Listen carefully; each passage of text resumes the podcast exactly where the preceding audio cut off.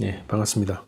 오늘은 어, 윤미향, 정의연 어, 사태 2단계로 접은 상태에서 정치권, 특히 이제 민주당을 중심으로 한 정치권 그리고 언론, 시민사회 진영에서 공통적으로 나오는 검찰의 조사를 지켜보자. 어, 그런 주장에 대해서 한 말씀 드리겠습니다. 자, 6월 4일 오늘 지금 이 시각 그 검찰이 오세훈 선거운동 방해 혐의로 대진현 회원 3명에 대한 구속영장을 청구한 사건에 대해서 영장실질심사가 이제 진행되고 어, 있습니다. 선관위 승인과 검열하에 진행된 선거운동을 선거법 위반이라, 위반이라고 주장하면서 구속영장을 발부한 검찰의 행태를 한번 보십시오. 보복수사, 정치수사, 표적수사입니다. 윤석열 검찰의 대표 특징입니다. 이로써 두 가지가 확인됐죠. 윤석열 검찰과 미통당이 한패거리였다. 그리고 윤석열을 하루빨리 끌어내려야 한다는 것이 더욱 절실해진 사안이다. 두 가지가 확인됐습니다. 자, 이런 검찰의 주장과 수사를 믿을 수 있겠습니까? 그런데 지금 정치권, 언론, 일부 시민진영 사회단체 진영에서는 검찰의 조사를 지켜볼 때다. 이런 얘기를 합니다. 대한민국은 검찰공화국이라고 해도 과언이 아닙니다. 과거 독재 정권 시절에서는 독재 정권들이 군부 그리고 정보기관을 앞세워서 국민들을 통치했습니다. 그러나 이제 민주화 투쟁이 확대되고 절차적 민주주의가 확대되고 나서는 이제 법을 잣대로 통치하기 시작했고 그 기구가 검찰이 된 겁니다. 법 자체가 불평등한데 그 법이라는 잣대를 가지고 검찰이라는 공안 기구를 통해서 국민들을 탄압하는 방식으로 통치 방식이 변한 거죠. 자, 이러한 불법과 무보히 난무한 대한민국 최고의 권력기관이 검찰이 된 겁니다. 자, 우리가 확인했듯이 지난 3년간 확인했듯이 문재인 대통령이 임명을 했지만 검찰은 윤석열 검찰은 법과 통치권자의 위에서 군림하고 국민들을 탄압하고 있습니다. 개가 개 주인을 무는 격이었죠. 촛불혁명 이후에 청와대 권력이 바뀌어서도 정치적패, 사법적패, 검찰적패들이 고스란히 남아서 다시 반역을 꿈꾸는 지난 3년간이었습니다. 정치적패 청산을 위해서 이번 총선에서 국민들이 압도적인 표를 몰아줬습니다. 그래서 진보개혁진영이 압도적인 승리를 이뤘죠. 자, 이제 사법적패, 검찰적패들 청산할 시기가 됐다. 이런 요구들이 높는, 높은데요. 자, 단도직입적으로는 검찰은 행정부의 수사, 기소기관에 불과합니다. 그런데 지금의 검찰은 합법과 불법을 선택하는 막강한 권력을 행사하고 있다는 겁니다. 이들이 미래통합당, 조중동, 그리고 특히나 미국과 일본의 위세를 등에 업고 권력의 카드를 휘두르고 있고요. 합법과 불법, 기소와 불, 불기소의 선택권을 행사하고 있는 것이 검찰공화국이라고 하는 대한민국의 실상입니다. 자, 검찰의 행태, 그들의 범죄 사안은 뭐 두말하면 잔소리죠. 대표적으로 한명숙, 소위 서울시 공무원 간첩 사건, 북한 보위부 직파 간첩 사건, 노무현 전 대통령, 최근에 조국 전 법무부 장관, 윤미향 의원.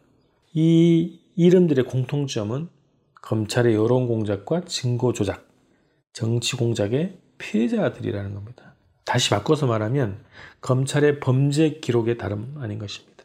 또 사례를 말씀드려 볼게요. 김학의 전 법무부 차관, 장재현 씨, 채널A와 함께 시도했던 정치 공작.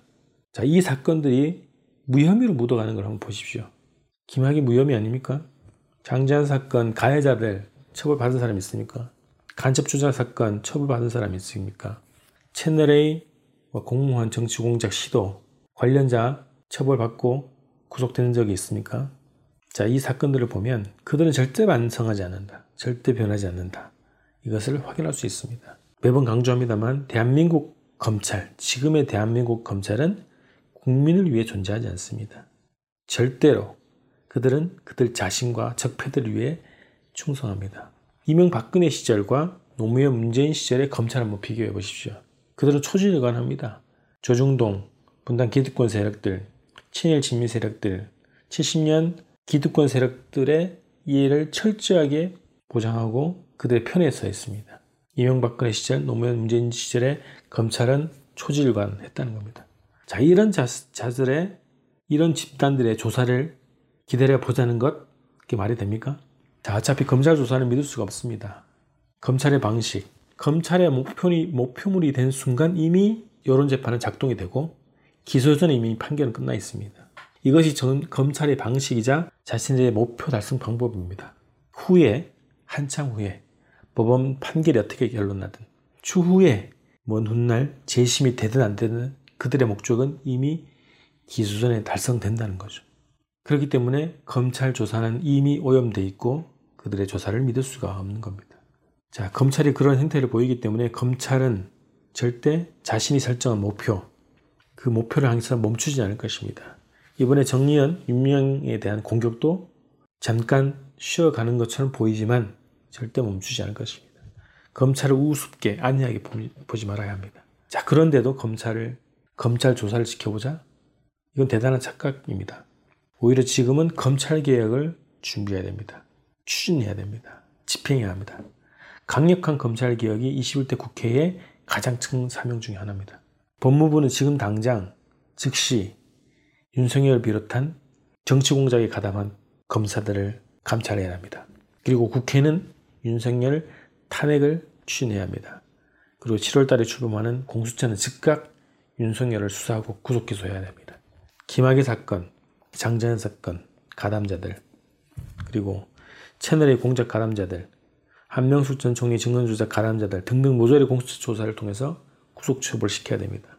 앞으로는 검찰의 공작에 놀아나지 말아야 됩니다. 검찰이 뿌리고 다니는 조중동과 더불어서 공모해서 뿌리고 다니는 여러 가지 팩트들이 있습니다. 사실관계를 떠나서 온갖 소재들 다 동원해서 목표를 공격합니다.